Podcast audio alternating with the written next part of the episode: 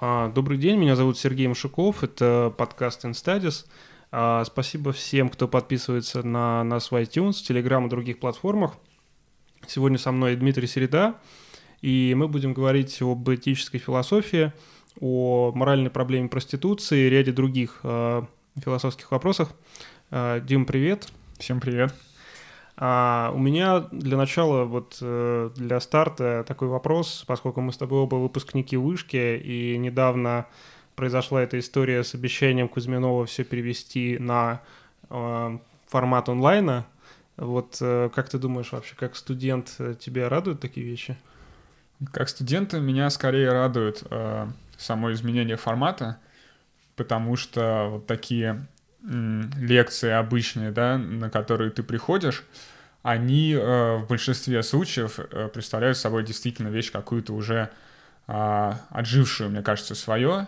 Э, и онлайн-лекции, они позволят э, рационализировать учебный процесс, да, ты, студенты будут меньше тратить времени просто на то, чтобы добираться до института, преподаватели смогут больше времени уделять э, семинарам, да, то есть мне кажется, что если вот а, встречаться вживую, то это надо делать ради обсуждений, а, ради семинаров. А, но при этом тут, мне кажется, есть некоторые опасности, связанные с изменением формата, да, например, сейчас преподаватели ну, просто получают деньги за лекции, да, онлайн-лекция — это лекция в записи, как правило, ну вот на Курсере и других платформах такого рода это, это, это записи, да, а как будет оплачиваться, как будут оплачиваться онлайн-лекции, а, учитывая то, как а, делаются дела а, в российских университетах, я могу предположить, что они будут не, не будут оплачиваться, да, или будут оплачиваться один раз, когда произведена запись. А, у меня нет никакой информации насчет того, как это будет сделано, но я не удивлюсь, если о чем таком услышу. А, и вот это приведет исключительно к ухудшению качества образования. То есть я приветствую, приветствую сам формат, а, но у меня есть опасения по поводу тех э, последствий для институции и для экономической жизни университета, который он себе несет. Ну да, мне кажется, здесь ключевой вопрос, сколько вообще от объема там преподавательской нагрузки составляют лекции, потому что я, например, слышал такое мнение, что там это 20-30%. Если это 20-30%, то можно еще просто немного добавить семинаров, и в таком случае там какие-то потери от э, зарплаты они вообще не должны быть ощутимыми. Вот. Но есть же еще аргумент, связанный с тем, что там настоящие лекции, они как бы вот аутентичные, что там ты чувствуешь как бы связь с преподавателем, можешь задать вопрос в тот же момент. Тебя это не убеждает? Меня лично это не убеждает. Для прямого общения, во-первых, лучше подходят семинары. Во-вторых, э, ну, далеко не все лекторы — это хорошие лекторы, начнем с этого, да, далеко не все а, мастера в общении с живой аудиторией, это все-таки тоже определенное искусство, вообще достаточно сложное, мне кажется, вот, ораторское. А, и качество их лекций, мне кажется, только повысится, если они будут читать их в такой атмосфере, где а, не требуется вот какая-то, да, реакция такая а, мгновенная, да. А, ну и просто я, ну для меня это не очень убедительно, да, это такой аргумент от а, ауры, да, некой, которая есть у живой лекции, я, я, я, я, я не чувствую тут преимуществ. И останутся же семинары, да, то есть... Э, это из серии заменит нам запах бумаги и вообще вот... Вот в этом, да, в этом я абсолютно, абсолютно консерватор, но, видишь, это, видимо, зависит просто от каких-то вот личных, э, наверное, таких близких к тактильным а, ощущениям, да. А вот с книгами у меня такое есть, да, мне не нравится цифровой формат, то есть я могу читать э, нон-фикшн или философию в электронном виде, а вот художественную книгу я вряд ли буду читать а, в электронном виде, я предпочту бумажный вариант. С лекциями для меня совершенно не так. Да, кстати, это любопытный момент, потому что я тоже ловил себя там мысли о том, что вот с художкой какие-то другие эмоции, может быть, это связано с тем, что ну, такая гипотеза, что, как правило, художественную литературу мы начинаем читать раньше, чем нон-фикшн и научную литературу. Может быть, у нас как бы в этом смысле консерватизм э, несколько глубже лежит в связи с э, художественной литературой. Да, да, возможно. То есть э, научную литературу большинство начинает читать на первом курсе, мало кто в школе начинает это делать, и ты сразу, сразу начинаешь это делать на электронных носителях, там, с экрана. А, и, возможно, просто привычка вырабатывается. Но мне еще кажется, что вот в случае науки а, тут важны, важны конкретные знания, ну, это звучит примитивно, но какие-то конкретные схемы и знания, которые ты получаешь, какая-то конкретная аргументация, вот. И для аргументации, по-моему, вот эта аура, она не так уж важна, а, ну, лично мне, да? то есть вот с точки зрения какой-то аутентичности у меня тут вообще никаких проблем, проблем нет. Я слышу дух аналитической философии в этом высказывании, на самом деле, потому что, ну, вот по поводу ауры, Uh, здесь можно поспорить.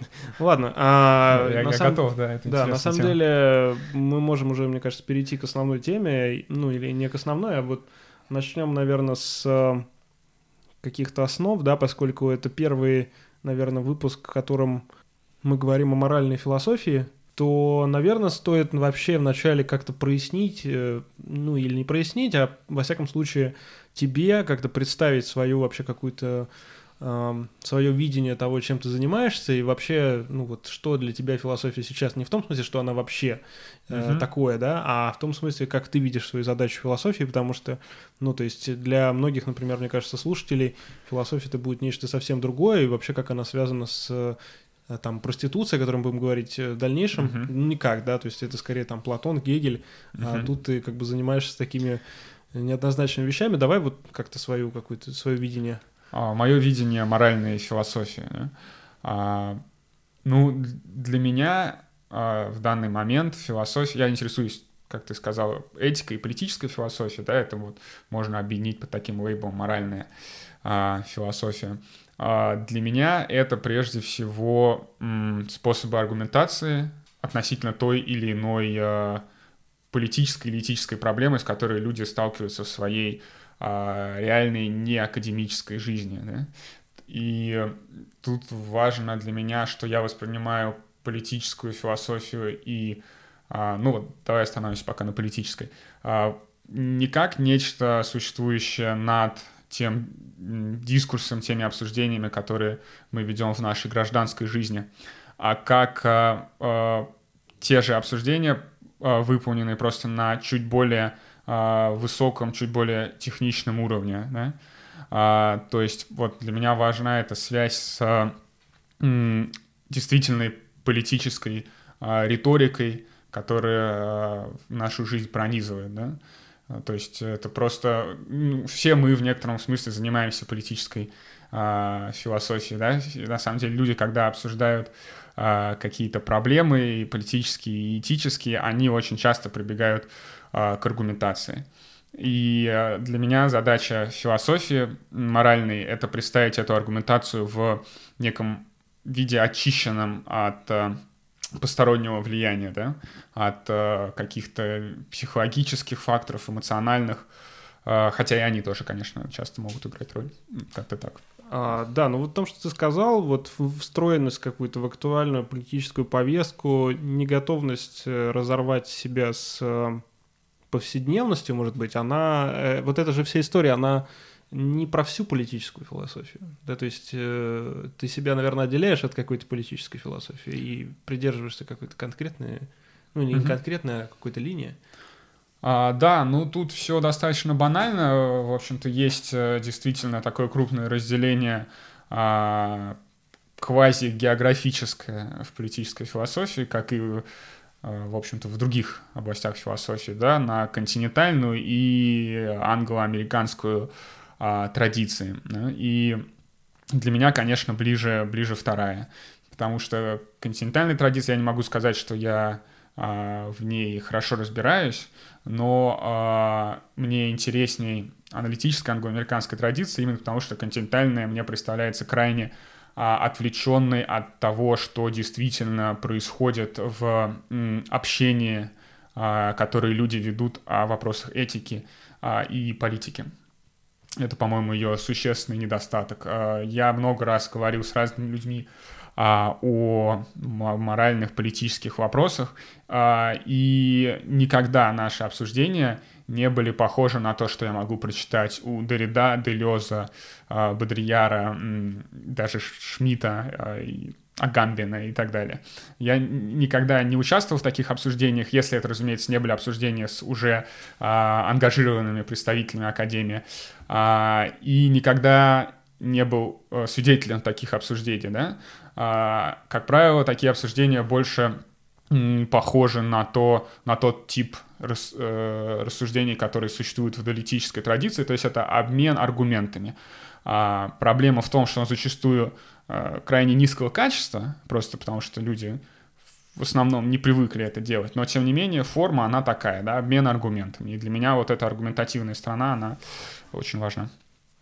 Да, но я в этой связи просто хотел вспомнить э, тот перевод, который ты делал, не помню, в этом году или в прошлом году, перевод э, текста Марты Носбаум да. с критикой Джудит Батлер, не помню, как называется. А, профессор пародии. Профессор пародии, да. да. И там же как раз э, Нусбаум предлагает вот критику проекта Батлера, и она как раз заключается во многом в том, что Батлер предлагает некий элитистский язык мысли, который uh-huh. вообще достаточно герметично существует и отдаляется от того, а, на чем вроде бы была основана какая-то феминистская критика, то есть на реальном действии. Тебе вообще, в принципе, близок как бы этот тезис?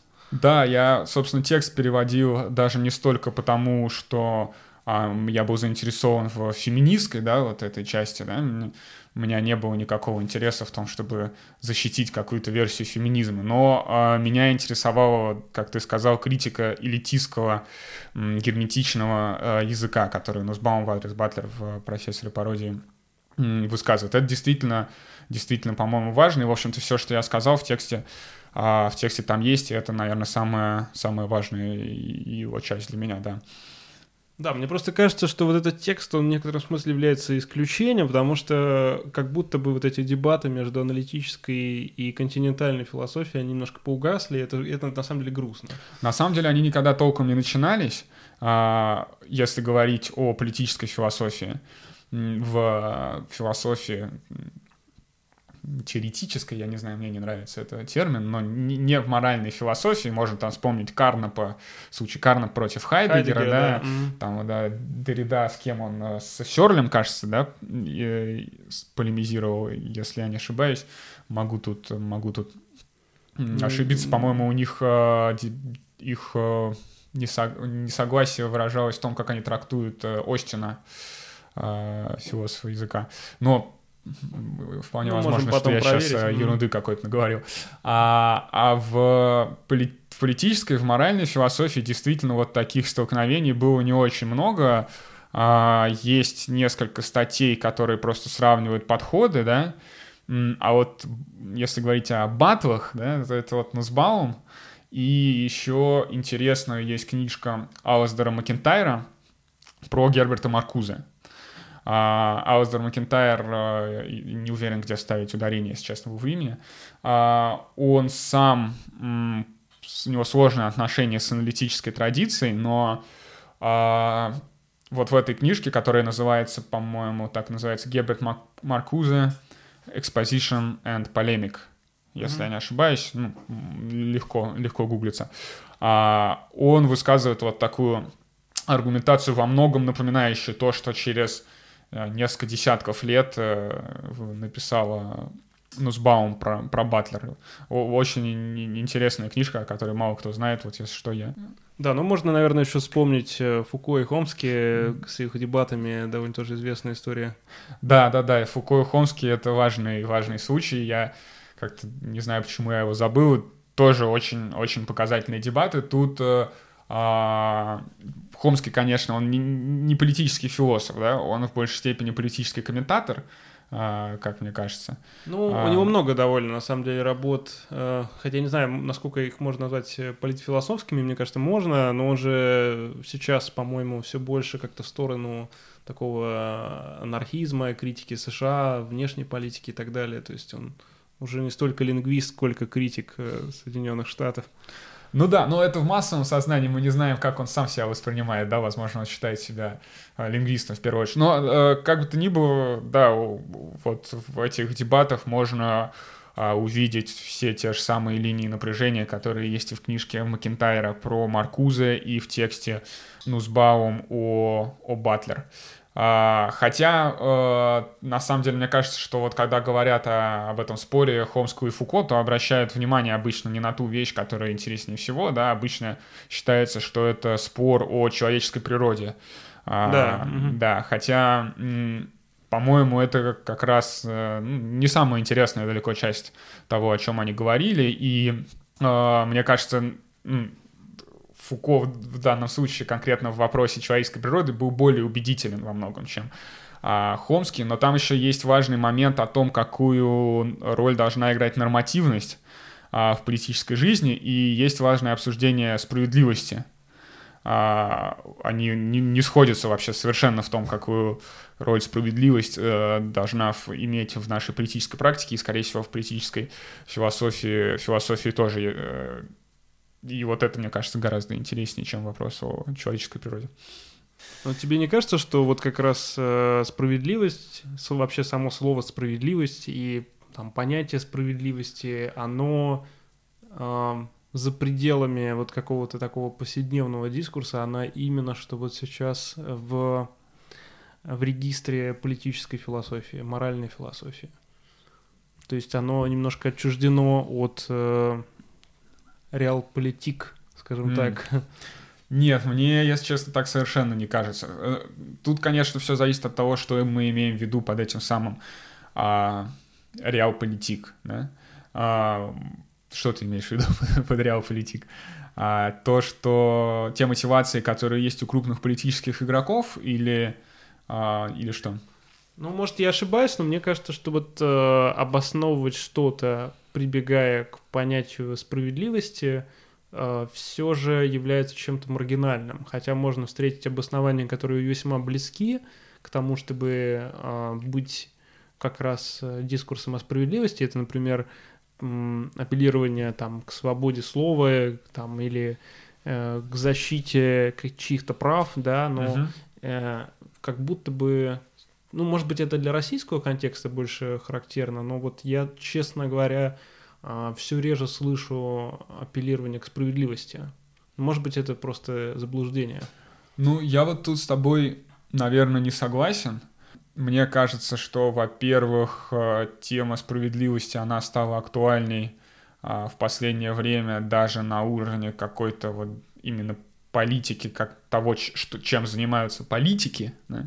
Вот мне кажется, например, популярность Навального, она во многом связана с тем, что он а, сумел очень м, успешно апеллировать к ощущению несправедливости. А, я не знаю, не, не знаю, использует ли он конкретно слово справедливость, но мне кажется, что а, риторика его, она во многом построена на обращении к, именно к ней.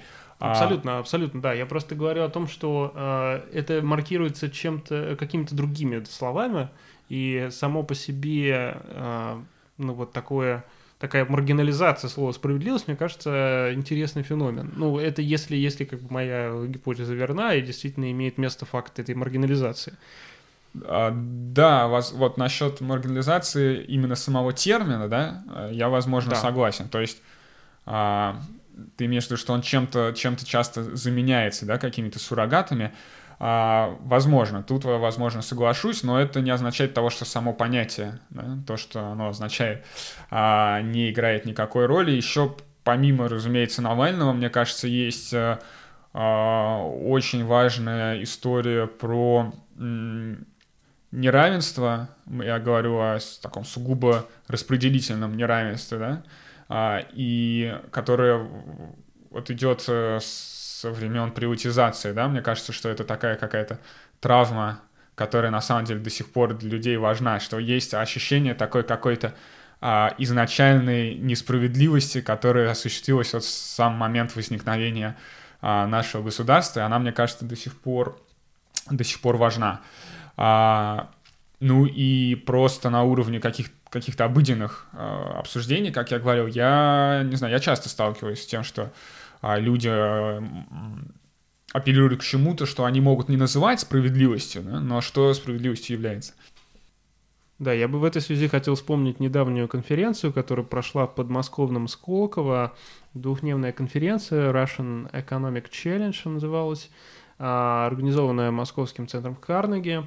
И довольно любопытно, на самом деле, почитать э, итоги и расшифровку отдельных фрагментов этой конференции, но я вот сейчас зачитаю кое-что с расшифровки на ресурсе, который называется RusMirror.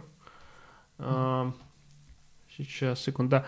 Э, Мовчан, да, известный экономист, э, чье имя Собчак использовал сразу в трех версиях, Мовчан сразу задал тон разговора, отметив, что неравенство само по себе не является проблемой, и разговоры о справедливости нужно оставить безответственным политикам, а экономисты не могут использовать такие спекулятивные материи. Он сыпал выдающимися цитатами, на которых конференцию можно было бы и закрыть. Известно, что люди, которые живут рядом с богатыми, чувствуют себя лучше, потому что видят, что можно нормально жить. Следующая цитата. В учебниках истории можно прочитать про движение женщин, которые боролись за свои права, но сами женщины со своими движениями ничего не добились. Они бы никуда не двигались, если бы не было большого запроса на включение их в эффективное производство. Ну вот да, а, какой-то вот такой а, любопытный дискурс, да, это на самом деле эта конференция, это что-то невероятное совершенно. Я читал этот, эту расшифровку на вот как раз на сайте Зеркала. Ну, это, я даже не знаю, честно, как это комментировать, это какая-то феерия вообще полная. А я даже не знаю, зачем, если честно, это было нужно, то есть, э, по сути, собрались э, такие ну, разные богатые люди, да, экономисты, которые объясняют, почему богатым людям нужно продолжать быть богатыми людьми, и решили а, поговорить о неравенстве, да. Я не, не знаю, что, что их на это сподвигло абсолютно. Вообще говоря, это серьезная тема, да, в, в экономике, э, социальных нау науках. Ну, я, я не экономист, да, но вот Пикетти можно вспомнить из каких-то недавних вещей, да. А я так понимаю, кстати, что там выступал чуть ли не его соавтор, это было одно из таких светлых мест, да, конференции. А, ну, то есть это серьезная, серьезная научная тема, которую многие исследуют, и в рамках э, ее можно много о чем а, поговорить, но почему-то вот получилось вот вообще что-то вот совершенно невероятное. А, а Мовчан это, ну, я не знаю, а, по-моему, замечательный на самом деле пример э, ученого абсолютно коррумпированного, не в плане при, прямом, не в прямом смысле, да? не в том смысле, что ему кто-то платит деньги за то, что он это говорил, а в том, что а, для него, мне кажется, абсолютно неразличимы его а, классовые интересы, и на то, что он считает научной истиной. Это совершенно вообще потрясающий человек. Я, он восхищаюсь им в каком смысле. А, по-моему, вот Григорий Ревзин только, наверное, может с ним посоперничать. А, вот в, в этом же умении. Наконец-то панчлайны в подкасте Инстарис. А, ну, не, да, он у меня правда вызывает такую живую, живую реакцию, потому что ну, как-то умудряется все время говорить вещи, которые вот а, глупые слова триггерят меня. Но я стараюсь теперь как-то более относиться к этому отстраненно. Ну, вот, видишь, Слушай, ну я, не, я не могу ничего. говорить как бы за всех экономистов, но я время от времени встречаю такое, на самом деле буду рад ошибиться, что вот как раз э, среди экономистов с их э, теорией рационального выбора, ну, иногда проскальзывают такие, такие вещи, которые, ну, вроде бы э, для философов часто являются контринтуитивными, просто в силу какого-то такого экономического языка часто дискурс там про привилегии, он является чем-то посторонним. Но, опять же, может быть, это характерно для определенной тоже когорты экономистов, то есть это вообще как бы интересная такая история. Не является ли сам экономический язык как бы способствующим э, какому-то такому закрыванию каких-то проблем? Ну, просто в силу того, что они не очень различимы, да, в, в, внутри этого языка. Ну, мне кажется, что на самом деле, наверное, нет, это такое не является. А, мне кажется, это, кстати, достаточно частый пункт в марксистской критике а, мейнстримной экономики, что вот экономисты, они конструируют такую Робинзонаду, да, а, Homo economicus, который на самом деле отражает исключительно а, классовое видение да, буржуазии. А, ну, мне кажется, это все-таки не совсем так, и что этот экономический язык, который абстрагируется от многих э, сторон человеческой жизни, это достаточно полезный инструмент, просто он не ведет как бы к Мовчану, да, не обязательно совершенно ведет.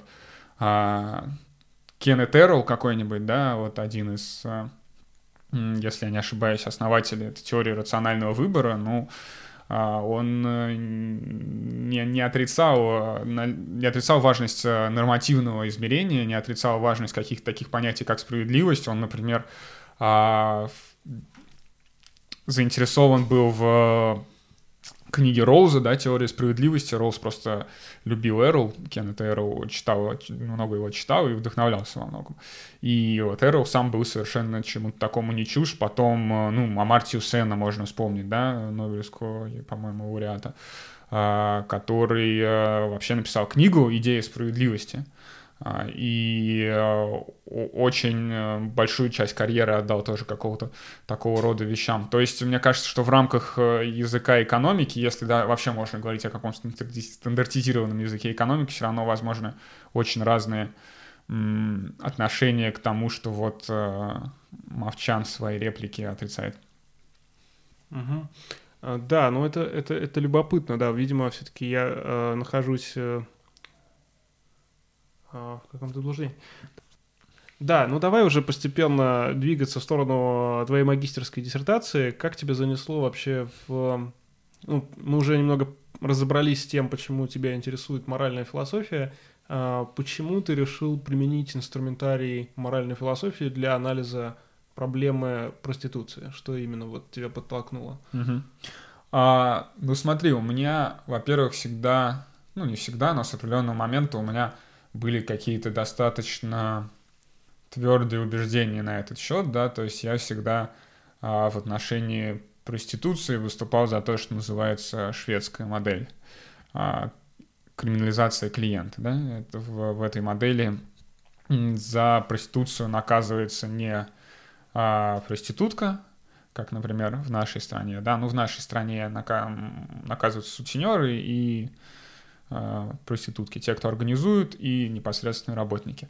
А в такой скандинавской модели наказываются организаторы и потребители, покупатели. И мне всегда эта модель была симпатична. Я понял как-то со временем, что на самом деле в рамках этой темы э, сталкиваются очень многие проблемы, да, проблемы моральной, для моральной философии очень важные это проблема распределения и проблема принуждения.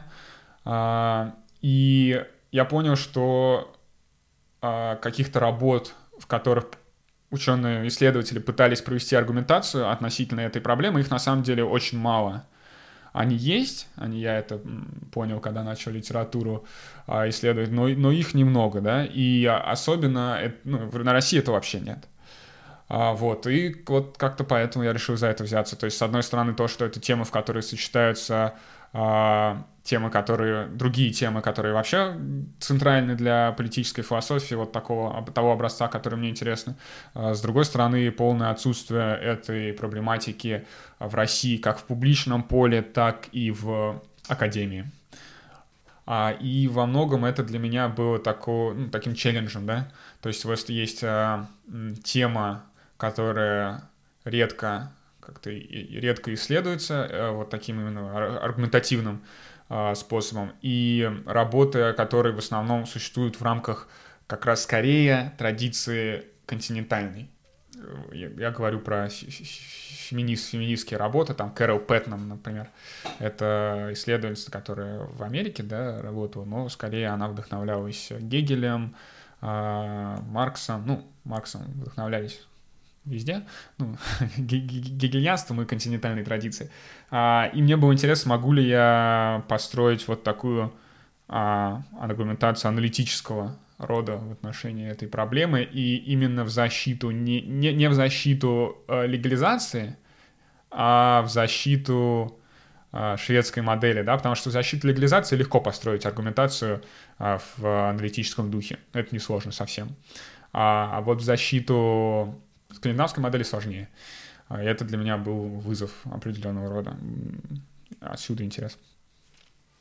А, да, ну давай вот, э, прежде чем мы поговорим про ту аргументацию, которую ты предлагаешь, вообще можешь как-то вести в круг э, дебатов на этот счет, потому что, ну, как я вижу себе эту развилку, да, а, может быть, и не совсем философская как бы, история, но а, есть на одной чаше весов у нас, значит, легализация проституции, в которой у нас вроде бы женщины получают большую защиту а, и защиту прав, и защиту как бы, своей работы.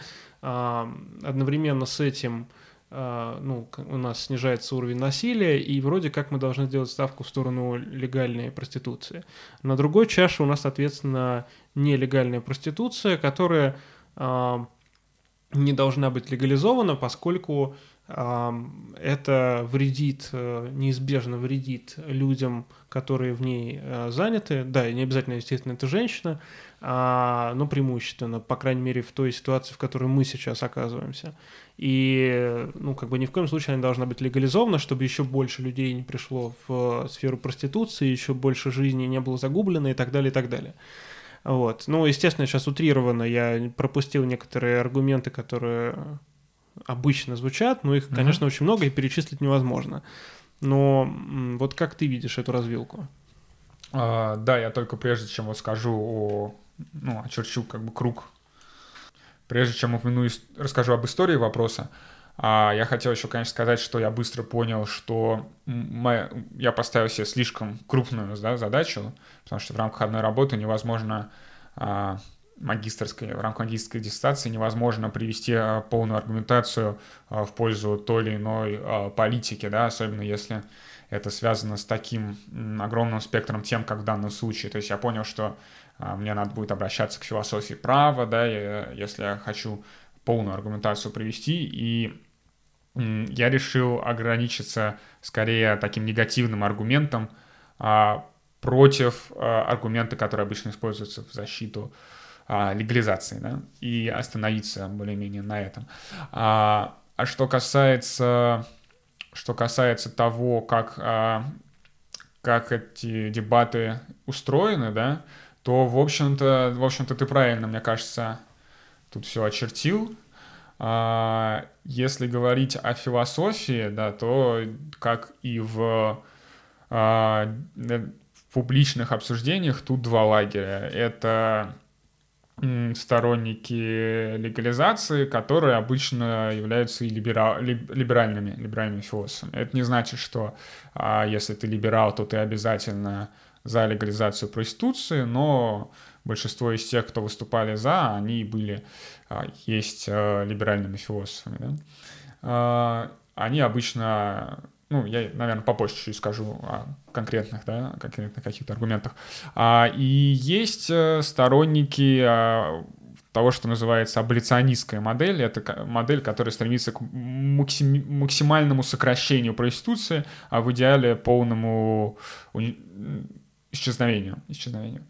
А, и тут с этой стороны в основном выступали феминистские исследователи, исследовательницы, но э, есть несколько интересных работ, написанных как раз э, с либеральных, с либеральных позиций.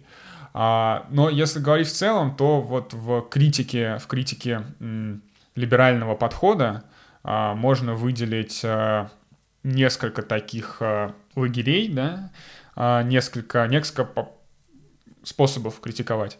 А, во-первых, а, есть а, вот Кэрол Пэтман, да, которая а, собственно, с ее а, дискуссии с Ларсом Эриксоном а, эта тема стала развиваться. Ларс Эриксон написал такую одну из самых известных статей о проституции, в которой вот классическим либеральным способом доказывал, что в ней нет а, ничего, что оправдывало бы запреты. А, и Пэтман ему ответила с э, таких гегельянско-феминистских позиций. Ее подход э, заключался, если как-то кратко его суммировать, а, в том, что проституция воспроизводит э, определенный образ на самом деле, да. Что вот любопытно в текстах Пэтмана, это то, что если обратить внимание на то, что она критикует, то легко увидеть, что она критикует как бы даже не сами отношения, а тот образ, который из них рождается. А, там есть забавный, например, момент, когда она обсуждает садомазохизм. А, и пишет что-то в том роде, в том духе, что, мол, вот часто говорят, что в садомазохизме нет ничего плохого, потому что это consensual activity, да, и а, все происходит по добровольному согласию и так далее, но на самом деле это воспроизведение модели вот таких вот а, отношений хозяина и мастера, да, а, и поэтому это плохо. Ну, я сейчас в очень примитивном виде воспроизвожу, но... А, то есть неважно, да, чьи это отношения, да, то есть это может быть э, там, ну, меняться же, да, в ходе э, там садомадохистских игр, вот, но важно, что они воспроизводят некоторую, да, патриархальную модель.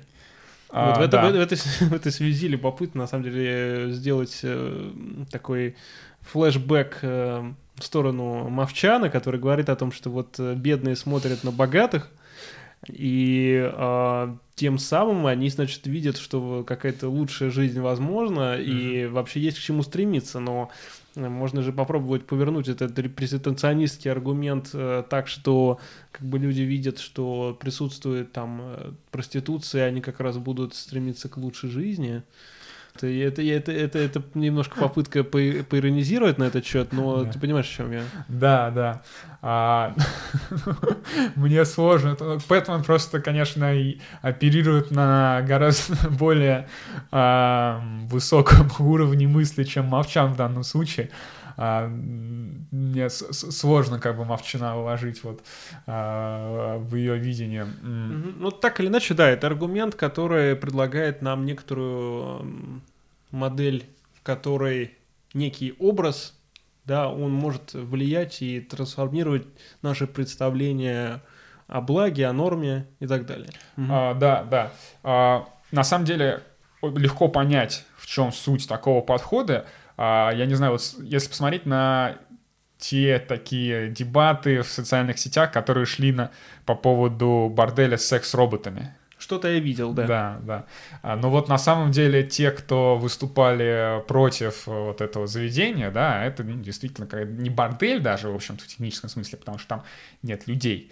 А, ну, ладно, это отдельная тема. Но суть в том, что многих, многим очень не понравилось, да, что вот это заведение, несмотря на то, что никаким лю- людям не наносится вреда, да, а, но их волновало то, что в рамках, а, в рамках этого места воспроизводится какой-то ужасный образ, да. Ну, то есть, понятное дело, что это были женщины, которым не нравится а, проституция, а, и не нравятся там вещи с ней связанные вроде насилия и всего подобного, да, и они считали, что даже, и считают ну, сейчас, что даже а, воспроизведение вот такое символическое а, тех же отношений, оно вредно. И а, в подходе Пэтман, если смотреть с ее точки зрения, вообще не совсем как бы ясно даже, да, чем а, отли, отличается вот такая проституция с роботами от а, проституции с людьми, да, потому что и то, и другое, оно, в общем-то, а, вред и того, и другого, зло и того, и другого в одном, да, в, вот в этом создании образов, в символическом измерении. Но я это говорю там своими словами, я не уверен, что Пэтман согласилась с такой бы интерпретацией, но, по-моему, а, по-другому сложно ответить на вопрос о том, что ей, собственно, не нравится. И а, мне кажется, что это слабый, слабый подход, да. Это аргумент а, из лагеря такого гегельянского феминизма, я бы сказал. Я его называю в своей работе репрезентационистским, representationist, из-за того, что проблема как бы ну, вот именно в, в репрезентации чего-то дурного.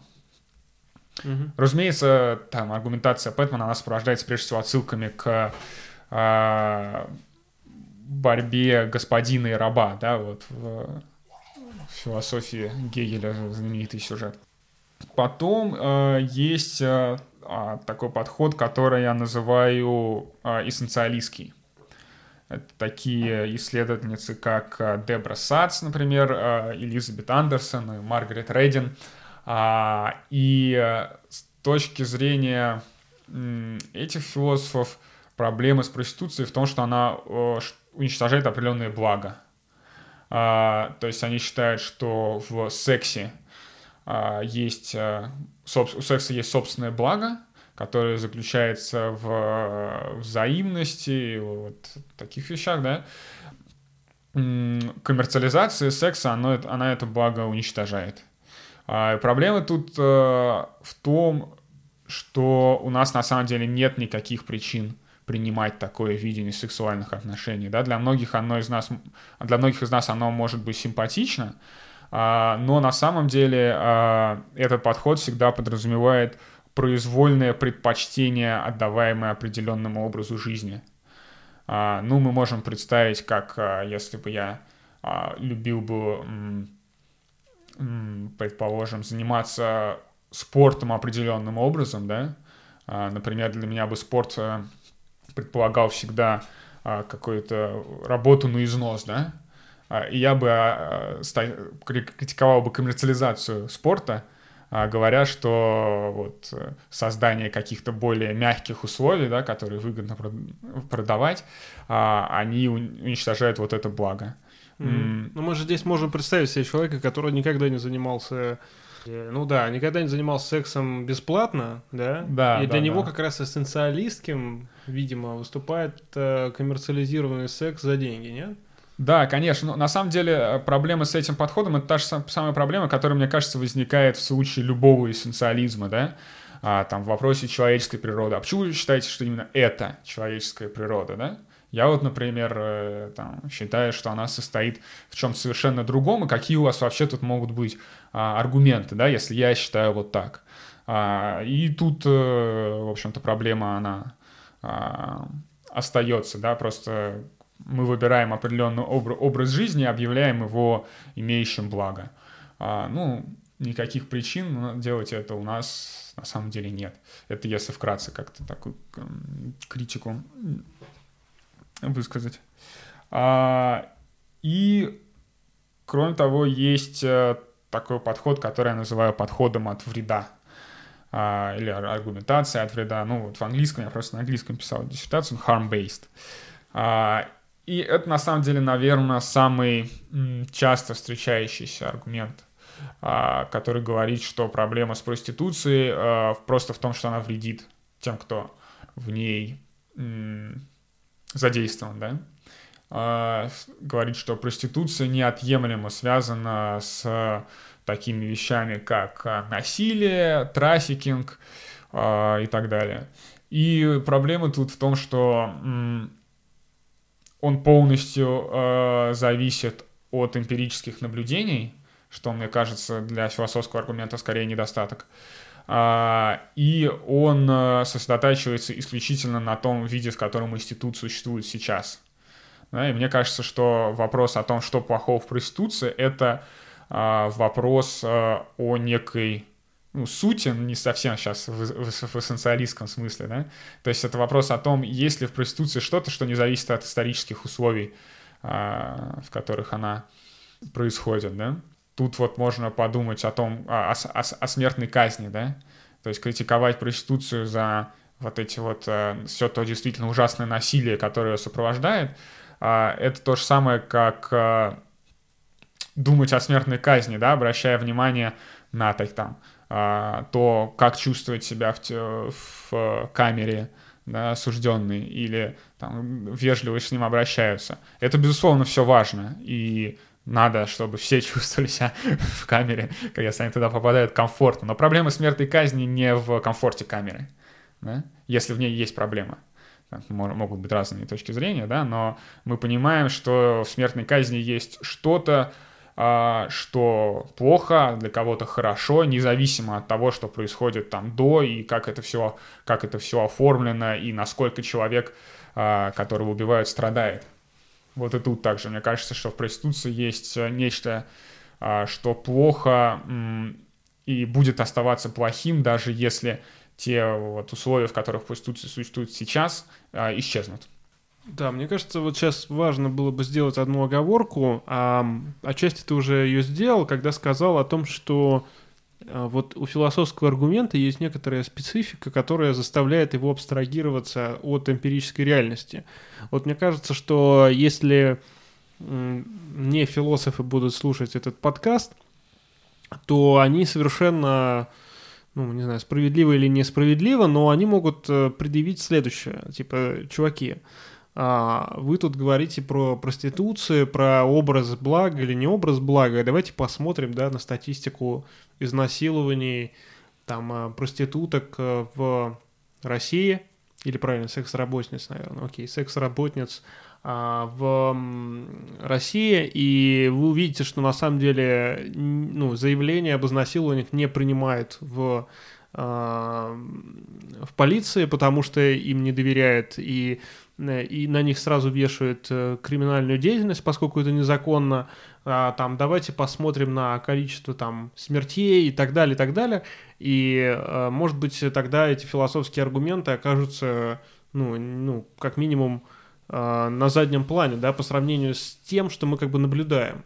И вот тебе не кажется, что вообще сложно находиться в этой философской позиции, когда тебе предъявляют подобные вещи? Статистику, там, конкретные факты, как вот ты думаешь на этот счет? А, смотри, я думаю, а, что когда речь идет о конкретных фактах, да, в, в чем я считаю вот слабость последнего подхода, в том, что для него не нужна философия. Он может быть э, в каком, он, в, нем, в рамках его может говориться много правильных вещей, а, но чтобы посчитать количество там убитых, а, я действительно не знаю, кстати, как в рус, на русском корректнее говорить. Вообще там, в английском, английских всяких работах э, секс-работники или работницы — это как ну, такой термин свойственный для тех, кто как раз за легализацию выступает, хотя я вот его в работе использовал. А еще есть prostituted, prostituted people, проституированные люди, да, то есть это вот скорее для аболиционистского подхода. Ну, мне кажется, давай будем говорить секс-работница. Ну, так или иначе, да, мы стараемся э, вот как-то не, не принижать и не дискриминировать эту деятельность, которая без так, э, да. и так э, страдает. Да, да. Смотри, мне кажется, что э, на самом деле не то, чтобы это вот обращение к, к статистике да, какой-то эмпирической, это какой-то такая козырь, который все бьет. А, потому что единственное, что это обращение может нам сказать, это то, что текущее положение дел очень хреновое, да? Я с этим абсолютно согласен. Действительно, те, кто задействованы в проституции сейчас, женщины и ну, мужчины, но преимущественно женщины, они находятся в абсолютно ужасных условиях. А проблема в том, что само по себе это не является аргументом против легализации. А, потому что любой сторонник легализации, умный во всяких случаях, а, скажет тебе, что, конечно, да, и еще бы они не находились в таких ужасных условиях. А, ведь а, само а, отношение государства, криминализирующее проституцию, и создает эти условия. Да?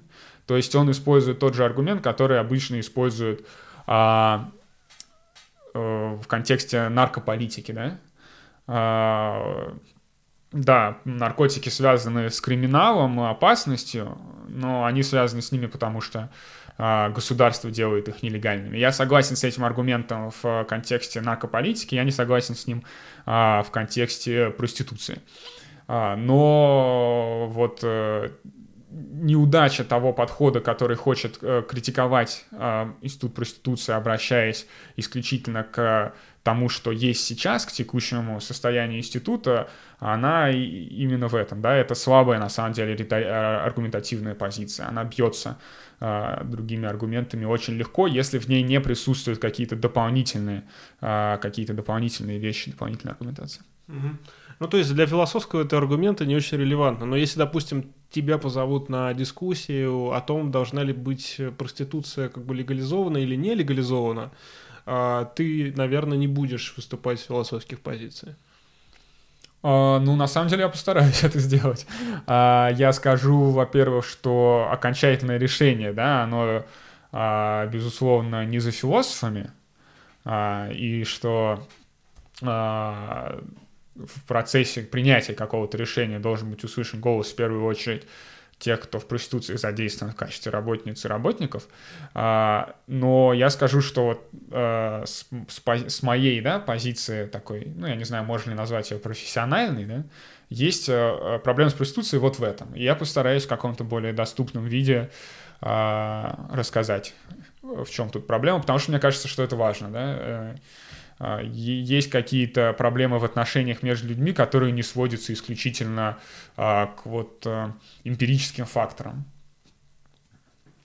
То есть, ну, в общем, ты э, готов к тому, что тебе да, ну, соответствующие аргументы предъявят, что вы сейчас там выступаете с, с философскими аргументами, какими-то тонкими развлечениями и так далее, а на самом деле вот э, посмотрите там на А, Б, С, да, вот эти статистические данные и так далее, и нам нужно сейчас решать, допустим, какие-то текущие задачи, если они могут быть решены посредством легализации, мы должны делать легализацию, а не слушать философские аргументы. А с этим я согласен, да, тут вопрос в том, какие задачи решаются, если мне а, предъявит убедительные доказательства в пользу того, что модель легализации способствует э, сохранению да, безопасности, безопасности, безопасности э, секс-работниц в большей мере, чем криминализация клиента, я скажу окей, да, я скажу, окей, давайте использовать эту модель.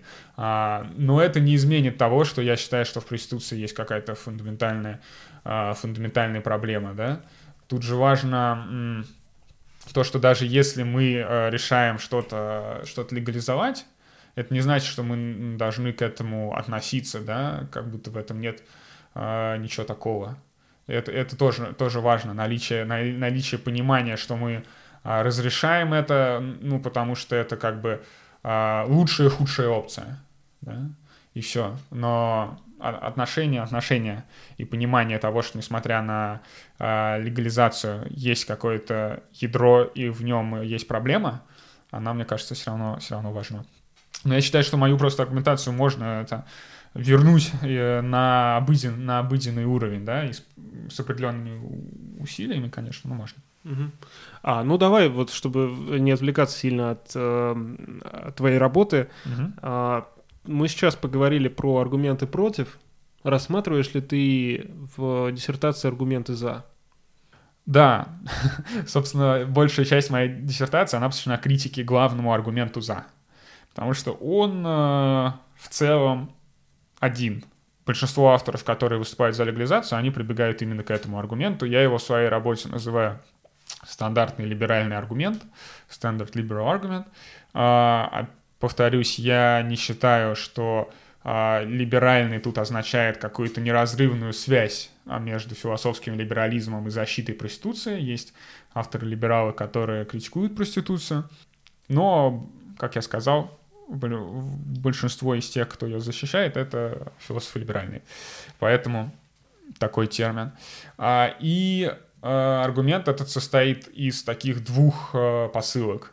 С одной стороны, первая посылка, да, это то, что секс, если мы откажемся от различного рода суеверий, предубежденности, а, от стереотипов, а, в общем-то, не отличается фундаментально от любого другого типа физического взаимодействия. Вторая посылка в том, что если мы а, гарантируем достаточной степень отсутствия прямых угроз, прямого насилия, то капиталистические отношения — это свободные отношения. Ну, соединив эти две посылки, в общем-то, несложно получить вывод, который заключается в, то, в том, что э, секс э, в системе, которая гарантирует там, всякие вещи вроде rule of law, да, э, в правовом обществе, э, секс может быть товаром. Э, и в этом нет ничего такого. Мы должны нормализовать свое отношение к проституции. Да? Я, кстати, вот в работе использую в основном термин нормализация, да? а не не легализация даже. А, и, в общем-то, большая часть моей работы, она направлена против этого аргумента. Угу. То есть, если мы как бы избавим секс от на... наслоений такого патриархального дискурса, там, да. сакральности сексуальных отношений, там, непорочности женщины, да, то, в общем, мы поймем, что это ничем не отличается от, э, там, не знаю, Почесывание, почесывание спины, да, Да, то есть... да. а, окей, в чем проблема? А, у меня а, нет а, целиком рационального, полностью рационального аргумента, почему, а, почему вот этот либеральный аргумент, это его часть, посылка это, а, неверна, да? Мне кажется, что проблема с ним в том, что он ведет к следствиям, которые большинство из тех, кто его высказывает, не готовы принять. То есть это на самом деле э, более радикальная посылка, чем кажется тем к- большинству из тех, кто его высказывает. А, что я имею в виду? Если мы считаем, что э, секс это э, то же самое, что и любое другое физическое взаимодействие, а, то помимо того, что э, мы нормализуем проституцию, да, это, собственно, сравнительно несложно. А, ну, несложно плане отношения, да. А нам придется изменить свое отношение к многим другим вещам, а, которые гораздо более проблематичны для сторонников легализации, для многих из них. А, Например, например, нам придется поменять свое отношение к изнасилованию. Если секс — это просто физическое взаимодействие, то неясно, чем изнасилование отличается от любого другого физического нападения, да? Чем оно отличается от э, человека, который просто э, ну, от ситуации, в которой один человек схватил другого и повалил на, на землю, да? Да. Ну, тут есть два момента. Во-первых, да, действительно, мне кажется, многие на интуитивном уровне почувствуют, что как будто есть что-то не то, да? Абсолютно. Как да. будто мы чего-то не учитываем.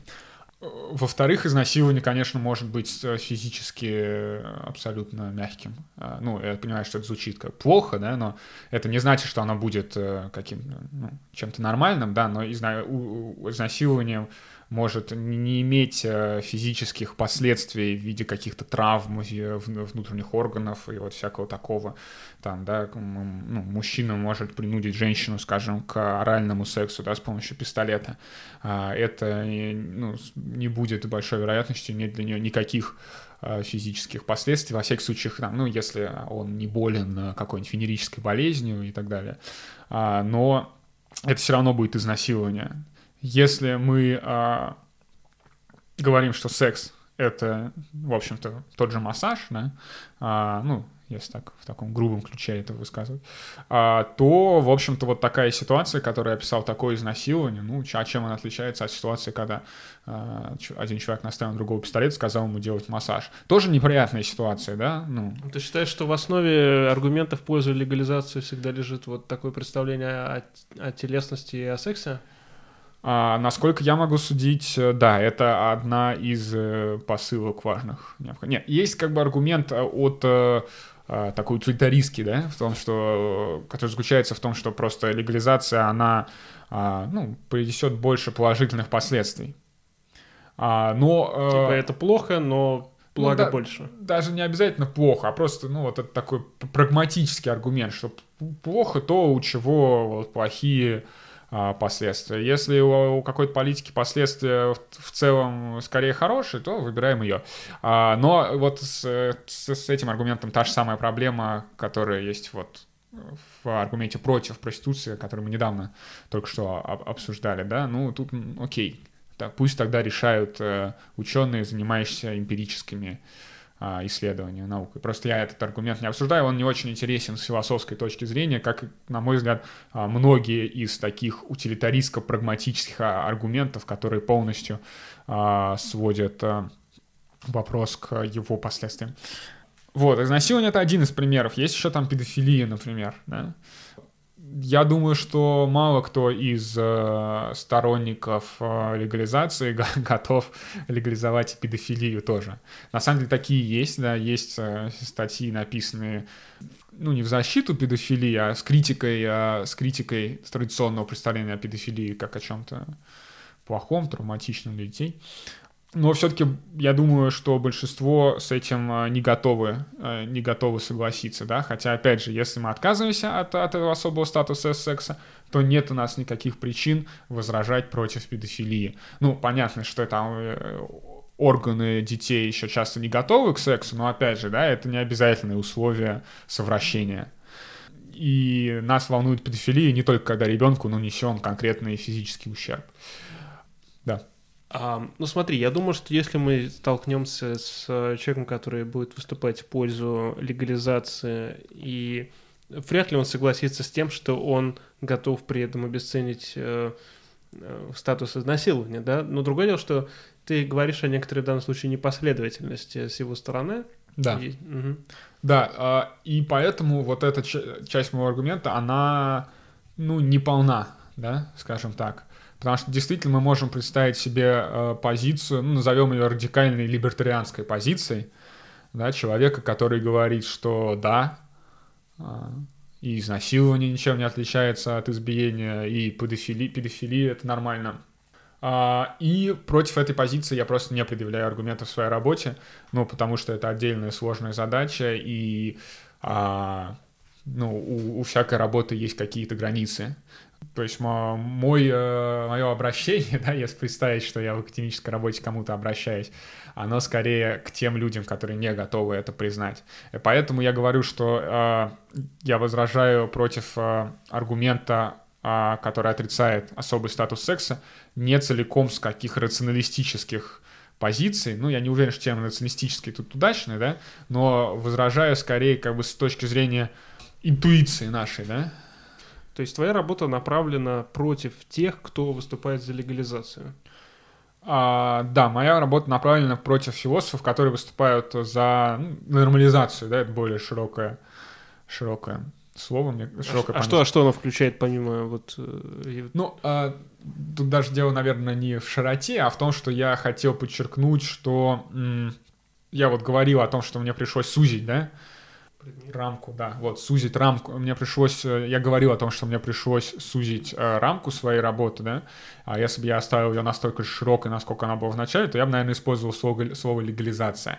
Но так как я понял, что э, аргумент в пользу конкретного, э, конкретного способа применения права, да, он подразумевает э, множество областей, который, с которым я не знаком и к которым мне придется обращаться, то я понял, что, наверное, лучше говорить о нормализации в том смысле, что а, вот тот аргумент, который представлен в моей работе, это только а, такой зачаток аргумента, который дальше может вести к аргументу в пользу криминализации клиента и так далее. Это пока еще не аргумент о юридической стороне дела. А, и поэтому а, я не слово легализации в работе использую редко именно из-за этой отсылки жесткой, заданной к э, праву и к, к юридической стороне. А, да, я выступаю против философов, которые м, защищают нормализацию а, проституции. Я думаю, что вот этот тезис о том, что секс это, ну, а, в нем нет ничего особенного, он противоречит тому, с чем готовы согласиться защитники проституции, и противоречит э, тем интуициям, которые, в общем-то, распро распространены среди многих из нас это во многом такое, ну, полемическое возражение, да, если можно так сказать. А, поэтому аргумент, он в этом смысле не полон. Да, ну вот это ведь одна часть посылки, да, либерального аргумента про особый статус, э, про отсутствие особого статуса у секса. Угу. А, ну, вторая часть заключается, насколько я понимаю, в том, что секс э, просто торгуется так же, как и все остальные вещи, и это просто свободный контракт, да. в котором есть один человек, который обладает телом, он это тело продает, и есть, значит, другой человек, который это тело, ну, или не тело, а вот некоторую совокупность услуг покупает. Угу. А, да, второе, вторая часть стандартного либерального аргумента связана с добровольностью.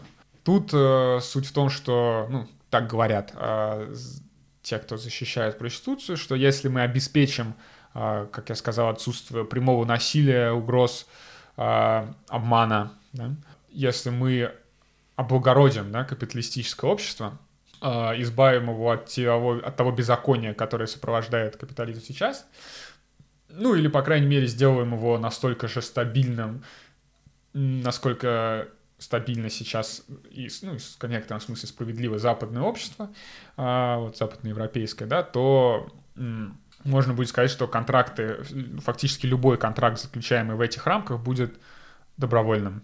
А, и что в целом а, капиталистические отношения — это вот отношения добро... добровольности, да, ну, один продает, другой покупает. Что тут а, такого? Это я, разумеется, в несколько карикатурной форме все это описываю, но Как-то так. И вот мне кажется, что с этим есть большие проблемы, да.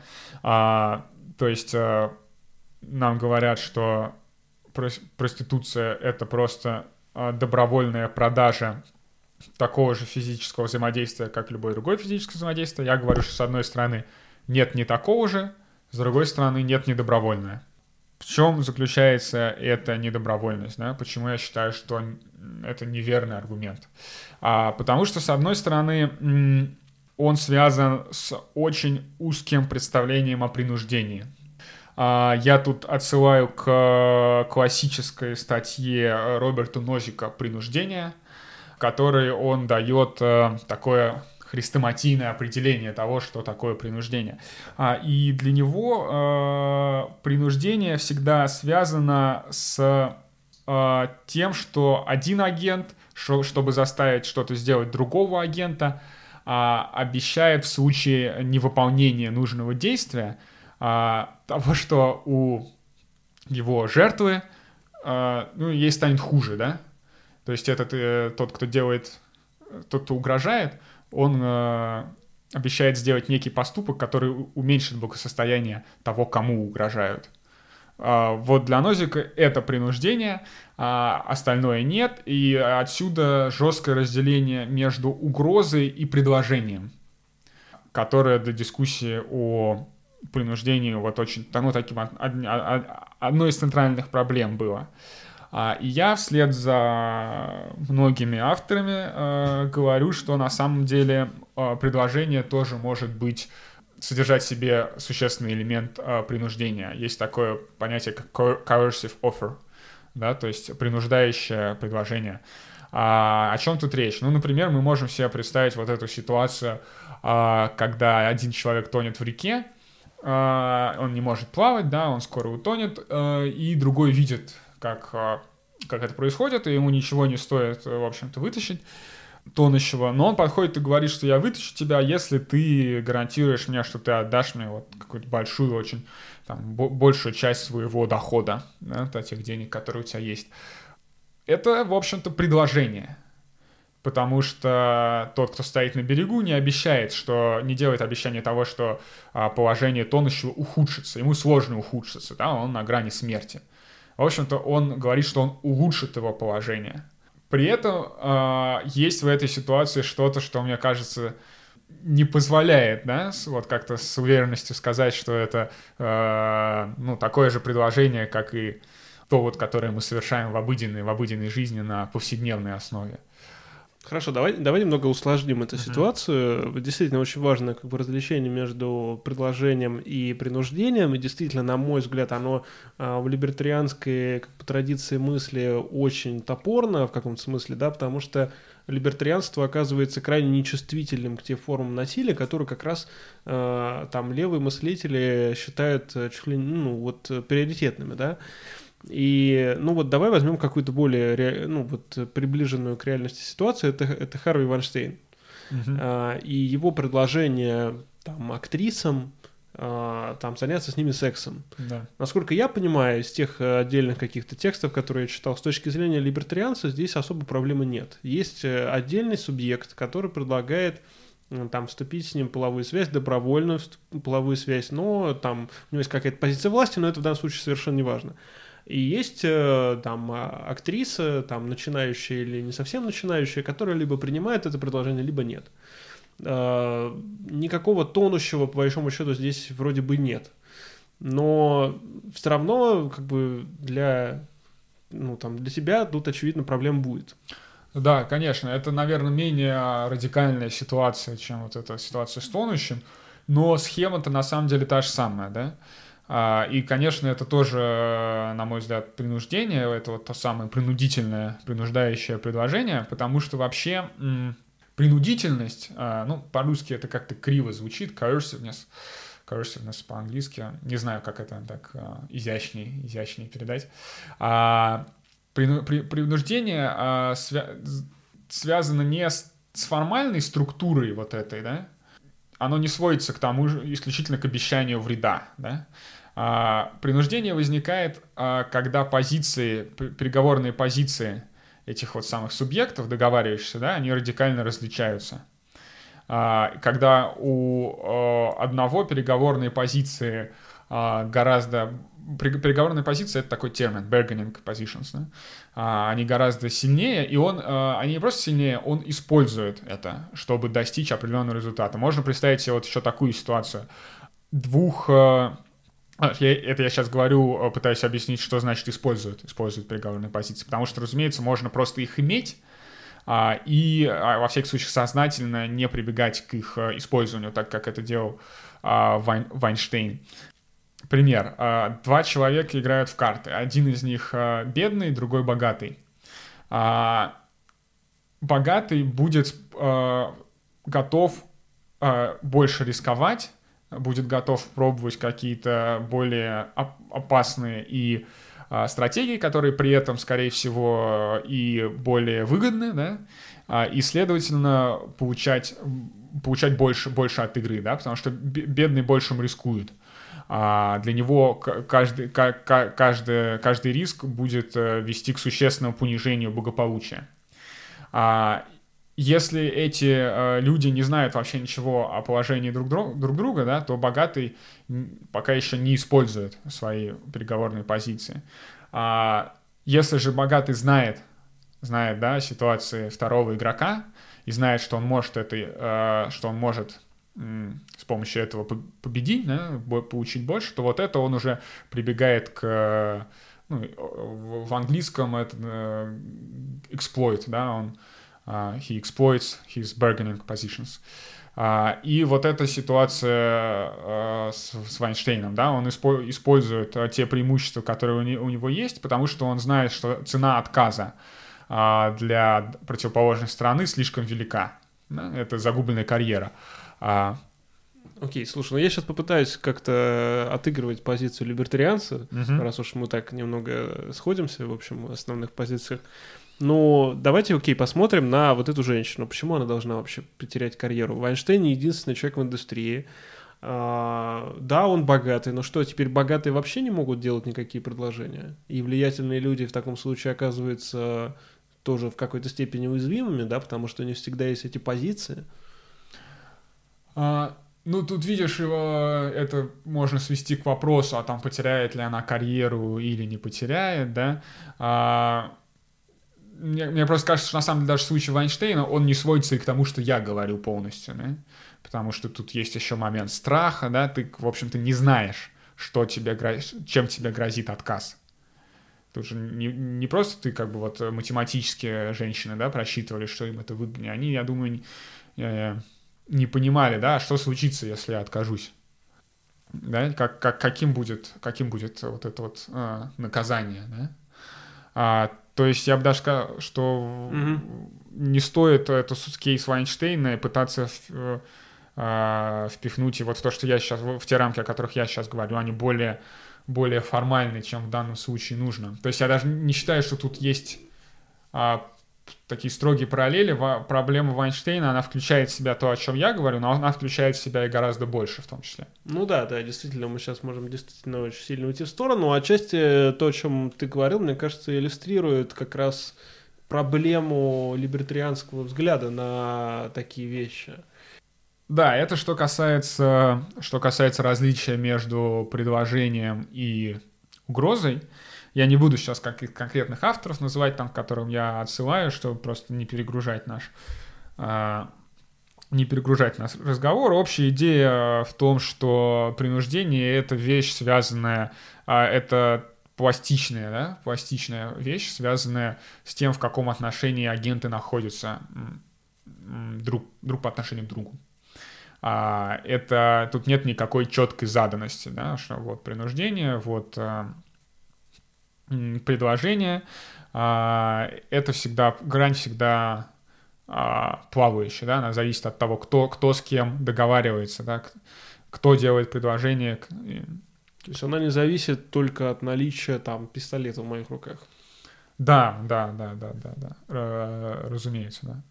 А, и она вообще, ну, я считаю, что это, что это разделение на угрозу и предложение — оно в существенном количестве случаев бессмысленно. Да?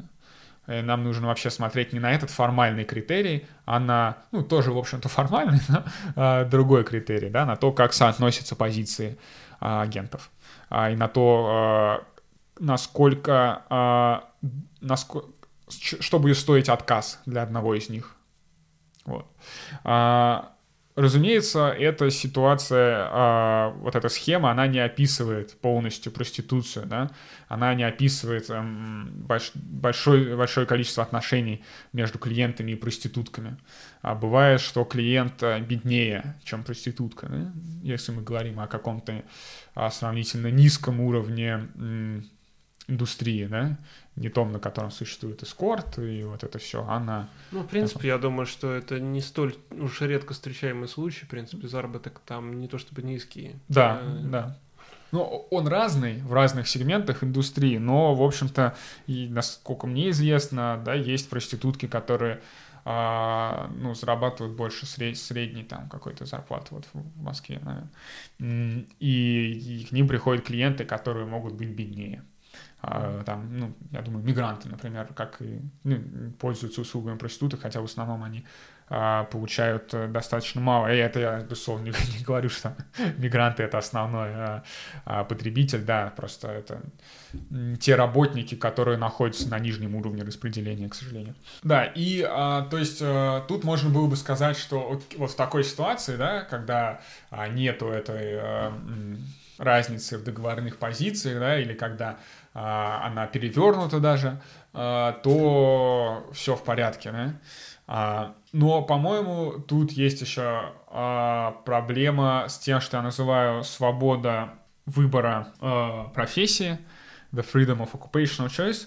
И я не хочу сейчас потом полностью пересказывать какую-то вот схему, которая у меня есть, но идея в том, что я не думаю, что мы можем говорить о том, что человек свободно выбирает себе профессию, а если спектр альтернатив, которые ему доступны, сокращен за счет нечестных преимуществ, которые есть у других людей. Понятная э, идея, да? То есть э, у меня может быть, скажем, 10 э, опций, того, кем я могу работать. И я действительно свободно выбираю между всеми этими десятью опциями. Но есть некий заданный мне предел, ну, разумеется, не жесткий, но тем, тем не менее, да, он может быть относительно подвижный.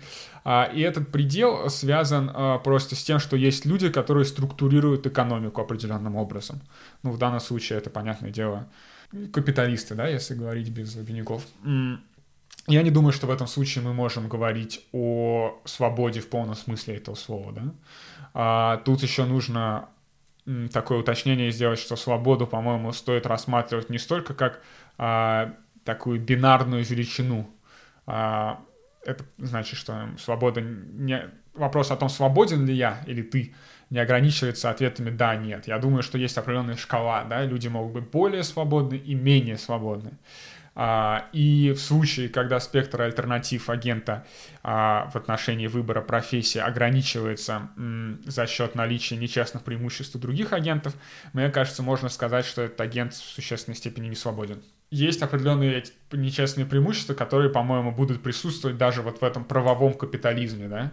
То есть, иначе говоря, всегда будут люди, которые более несвободны выбирать, mm-hmm. и, соответственно, у них куда больше шансов оказаться в проституции, чем у других. Да, да, да. То есть... Но э, при этом, ну, как бы, здесь свобода выбора, она ну, понимается отличным образом от э, либералов, скажем так. Ну, то есть... Э, Почему? А, ну, как мне кажется, да, если я правильно понимаю либеральную позицию, да, а, либерал скажет, окей, да, у кого-то больше возможностей. Кто-то может получить образование, кто-то нет. Ты можешь пойти торговать в магазине, ты можешь пойти работать дворником, ты можешь пойти работать э, проституткой, да. Но это все равно выбор, mm-hmm. да. Ты все равно можешь выбрать из этих опций. Да, может быть, они все не очень привлекательны. И на твоем же месте там э, там женщина или мужчина могли позволить себе гораздо больше, но ты все равно можешь выбрать. Вот. И, насколько я понимаю, такой аргумент, наверное, звучит. А мне кажется, что... Ну, видишь, тут есть такая сложность со словом либерализм. Да, он значит много разного в разных контекстах. Мне кажется, та позиция, которую ты сейчас озвучил, она вот скорее либертарианская. а, в современный либерализм а, западный, он... А, ну, да, да, пожалуйста. Угу. То есть э, вот э, тот, который идет от Роуза, скажем так. Для него не свойственно такое представление, кажется. Да, то есть он больше внимания уделяет э, там вот тем нюансам, о котором я говорил. Я бы сказал, что это такое право, право-либеральное, вот, скажем так, право-либеральное или либертарианское представление, да. То есть не мое, а вот то, которым, которому я возражаю. А, ну, вообще, как вот в этой части работы своей, в которой я а, обсуждаю добровольность, да, я обсуждаю такую модель, как идеального либертарианского общества, в котором вот либертари... либертарианство получилось, да, в котором есть правильно работающий капитализм, который мне все равно кажется ущербным. И я хотел вот сказать пару слов о том, о тех самых нечестных преимуществах, которые будут сохраняться в любом случае в капиталистическом обществе, в любом случае будут э, влиять на тот самый спектр доступных альтернатив в плане выбора профессии. Я в, в этой работе выделяю прежде всего два таких а, нечестных преимущества. Это, с одной стороны, удача.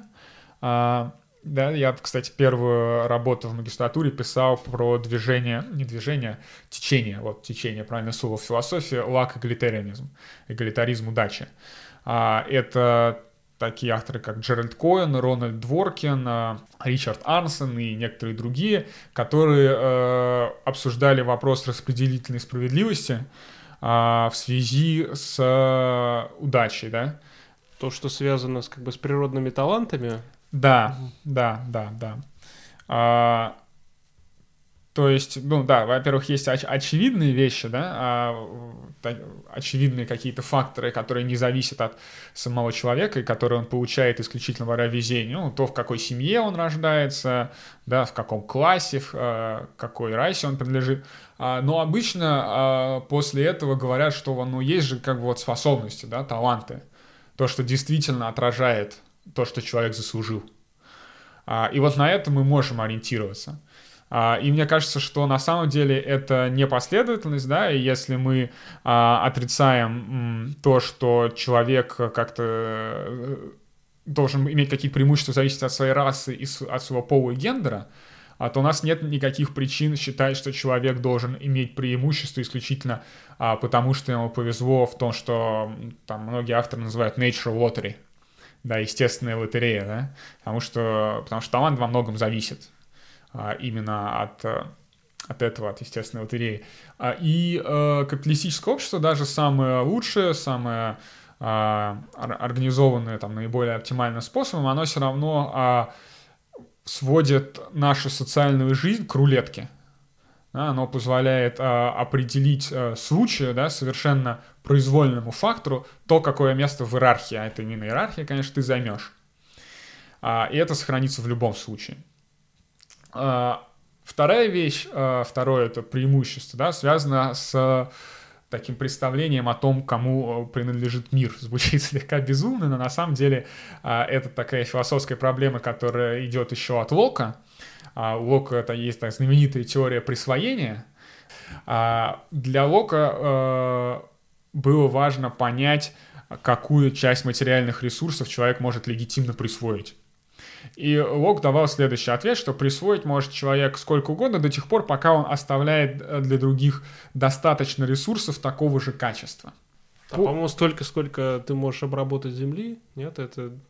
Там разные есть, там, там разные есть версии, но вот в дискуссиях современных по этому поводу, в основном о, о вот этом, а, называется оговорка Лока, ну, если на русский переводить, опять же, не уверен, что я правильно прошу, Локи он провизо.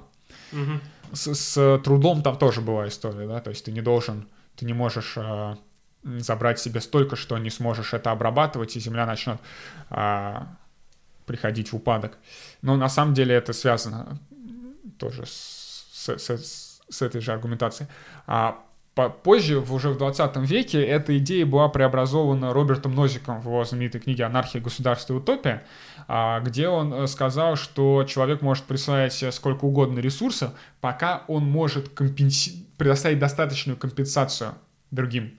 а, компенсацию, а, которая, ну, если говорить экономическим языком, вернет их на ту точку в кривой, кривой благосостояния, а, кривой безразличия, извиняюсь, разумеется, на ту точку кривой безразличия, безразличия, на которой они находились до того, как присвоение произошло. А, и в такой версии мир не принадлежит никому изначально. А, то есть э, он э, по-английски up for grabs. Э, это ничейная земля, которую можно себе в любой, любой себе может присвоить. Но на самом деле есть и другие модели того, как мы можем смотреть на, естественно, на материальные ресурсы. Совершенно не ясно, почему мы должны считать, что изначально они не принадлежат никому, а не находятся в некой форме коллективного владения. А, и а, многие авторы представляют, на мой взгляд, достаточно убедительные аргументы вот именно в пользу коллективного, коллективного владения. Во-первых, а, я просто быстро перечислю аргументы, сейчас, думаю, не будем как-то вдаваться, да. Во-первых, есть такой кантианский, кантианский довод, который заключается в том, что если мы рассматриваем друг друга как равных моральных субъектов, то и видение нашей связи с материальными ресурсами должно быть соответствующим, да. А, и что коллективное владение, в котором у каждого есть а, определенное право а, в отношении Земли, лучше выражает вот эту кантианскую интуицию равенства моральных агентов, чем идея ничейности. Второй аргумент связан с, на самом деле с аргументом об о, удаче. Да? Наличие э, материальной ресурсы — это не чья-то заслуга, никто не несет ответственность за то, что они существуют, а значит, э, их присвоение — это, в общем-то, тоже во многом вопрос удачи. Ну, не во всем, но во многом. И третий, э, третий аргумент в том, что если мы рассматриваем э, землю, материальные ресурсы как ничейные, то у нас возникает проблема с тем, что надо делать со, с последующими поколениями, да?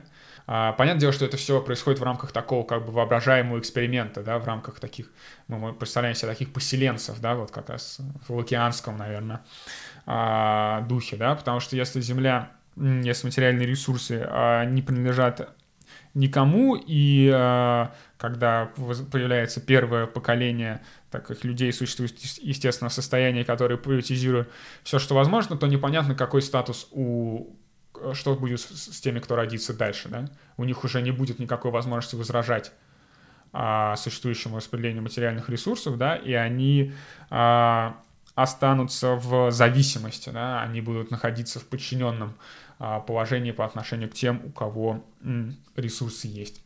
А, вот а, как-то так, да, это краткое содержание вот во второй части моего возражения стандартному либеральному аргументу, который связан с добровольностью в капиталистической экономике. Ну, мне кажется, что в основе вот этого видения идеального капиталистического общества лежит это лакианская, да, лакианская, лакианская идея. А, и она, в общем-то, неверна, да. Ну и если говорить о либертарианстве, которое я беру, которое я беру как такую модель, как бы модель вот этого воображаемого идеального э, капиталистического общества, то либертарианцы, они вот, а, открыто заимствуют а, а, локовское видение деления ресурсов, э, делая его еще менее эгалитарным за счет вот этой идеи компенсации. На самом деле это часто воспринимается как некий здравый смысл, да, чей мир, ну ничей. Но на самом деле мне кажется, что есть э, причины для того, чтобы рассматривать мир а, как э, коллективное владение. А, и в таком случае а, вот эта теория присвоения, а, она перестает действовать, да, то есть и в таком случае у нас нет считать легитимными преимущества, а, которые у, люд... у одних людей есть исключительно потому, что они приватизировали какой-то существенный кусок материальных ресурсов, а у других людей нет. А можешь еще раз установить вот эту связь с э, проблемой проституции, которую мы обсуждали, чтобы она была более ясна? Да, да, конечно. А, как я сказал, стандартный либеральный аргумент э, в, в пользу нормализации проституции состоит из двух посылок. А, первая посылка, ну, на самом деле, можно в любом, конечно, порядке а, описывать. Первая посылка — это то, что секс — это такое же физическое взаимодействие, как и любое другое. Вторая посылка в том, что рыночные отношения, капиталистические, регулируемые а, соответствующим способом, а, обеспечивают добровольность. И вот все, что я говорил об удаче, о а, теории присвоения и о свободном договоре, да, и о, разнице между предложениями и угрозами, иллюзорной разницы — оно связано с второй посылкой, да, с, с узким а, и, на мой взгляд, неправильным представлением а, о добровольности. Угу. То есть то, что, мне кажется, иначе можно было бы назвать такой э, критикой модели свободного рынка, да, где есть там покупатели, продавцы, где все происходит э, вне, домини... вне доминирования, выражаясь там э, в терминах республиканской традиции, а, но очевидным образом все происходит гораздо сложнее. Да, да. А, с позиции покупатель-продавец даже, а, как я сказал, должным образом регулируемые, а, не а, исключает ни в коем случае принуждения и доминирования из-за тех факторов, вот, которые я перечислил. Если привязать это к актуальной политической повестке, а, или даже, наверное, к актуальной ситуации в России, то какое твое мнение было бы, ну вот какое решение в отношении проституции ты бы посчитал удачным, принимая во внимание то, что было сказано, и вообще как бы твое мнение, потому что а, мне кажется, вот это тоже можешь прокомментировать, интересно или во всяком случае не то чтобы необходимо, но мне, во всяком случае, кажется это важным, а, как бы выводить э, людей, которые занимаются теми или иными там проблемами в философском, социологическом или каком-то ином ключе, выводить их на какую-то такую вот э, позицию, условно, да, публичного интеллектуала. Ну, начнем с того, что в России огромным достижением э, была бы ситуация, в которой проституцию хотя бы обсуждают, и в которой хотя бы ставятся относительно у нее какие-то вопросы. А, ну, я, в общем-то, беседовал с э, некоторыми людьми, да, о проституции, не философами. А, и, как правило, позиции сводятся к тому, что, ну, либо это грех, условно говоря, падшей женщины, все такое, либо это, ну, а что такого, как бы они сами это выбрали.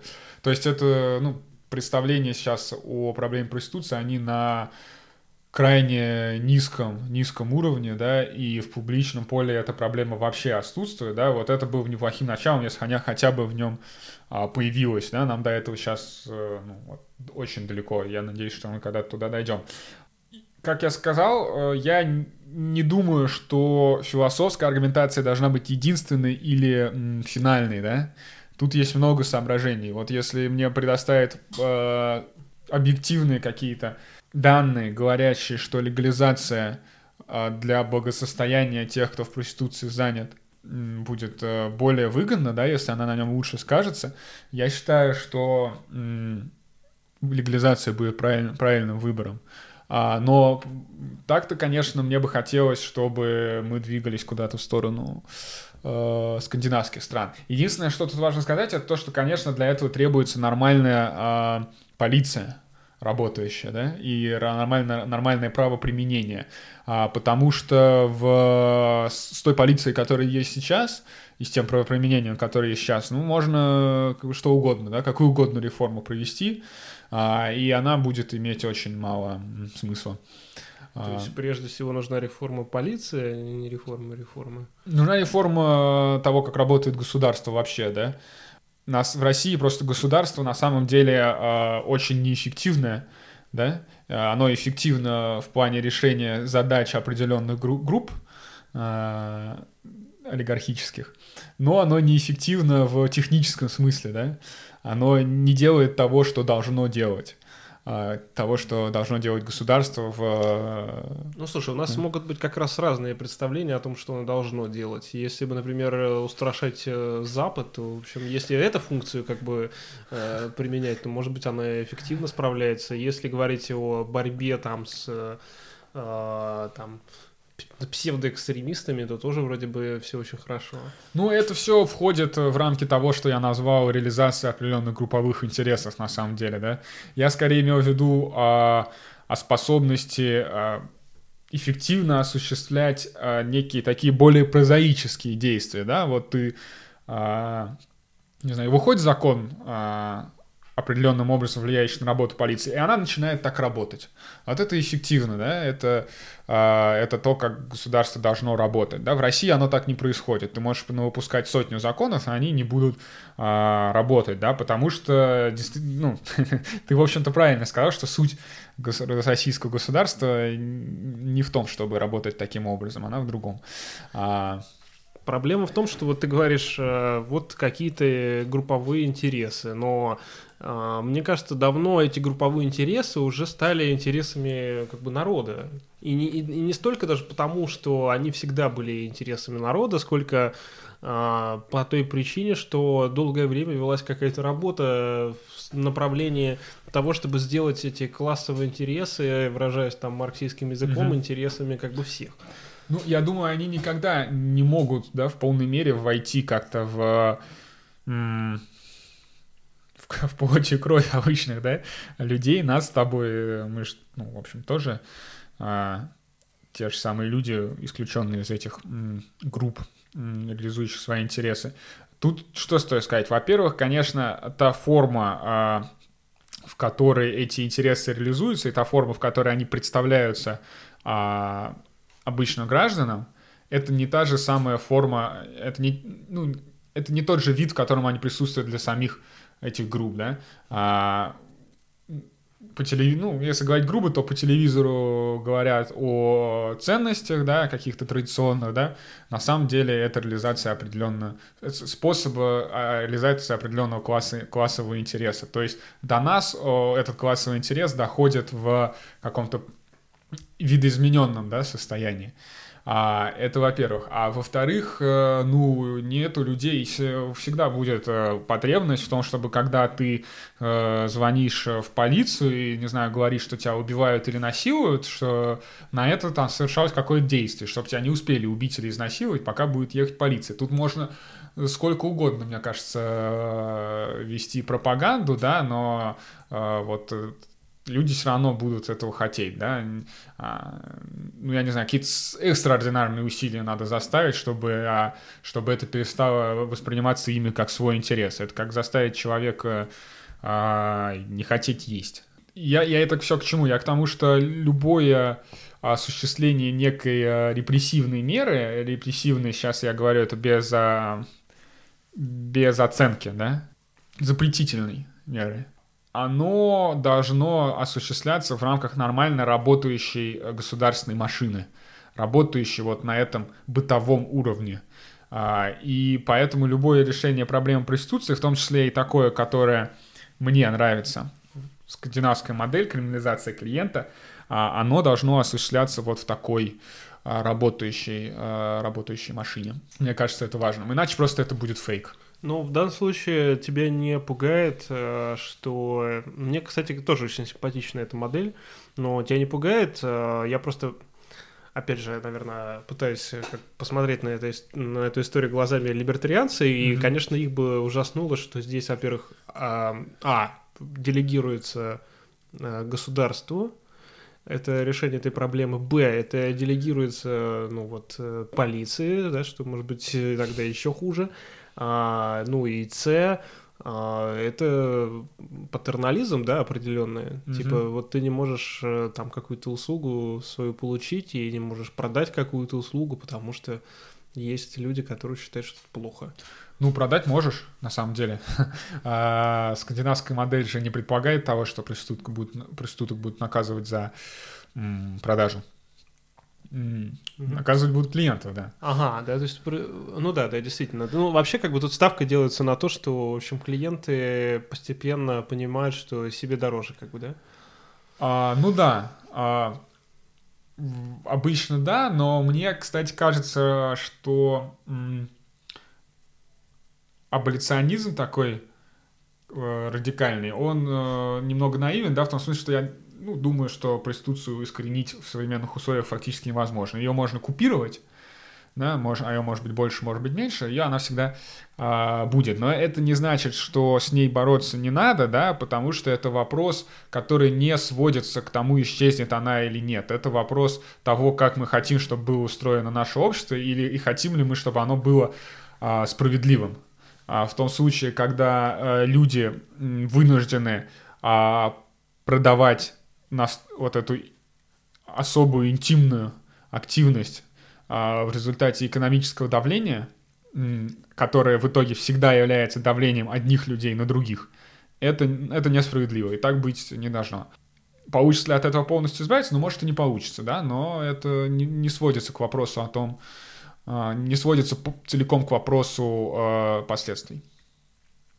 Хотя они, конечно, безусловно, очень важны. А, да, Дим, спасибо, что согласился принять участие. Надеюсь, что мы еще как-нибудь э, встретимся, когда ты уже будешь э, готов с э, своей диссертацией выступить. И интересно, на самом деле, будут ли у тебя какие-то... Ну, и, точнее говоря, интересно, есть ли у тебя уже какие-то идеи на этот счет? Или а... пока рано говорить об этом? Нет, э, идеи есть, да. Ну, наверное, я бы, я бы предпочел пока, пока, не, пока не раскрывать. Ну а да. Как, да. Может быть, когда будет побольше наработок, а, тогда можно будет обсудить. Угу, да, спасибо, что принял участие. Да, спасибо большое, что позвал. Угу.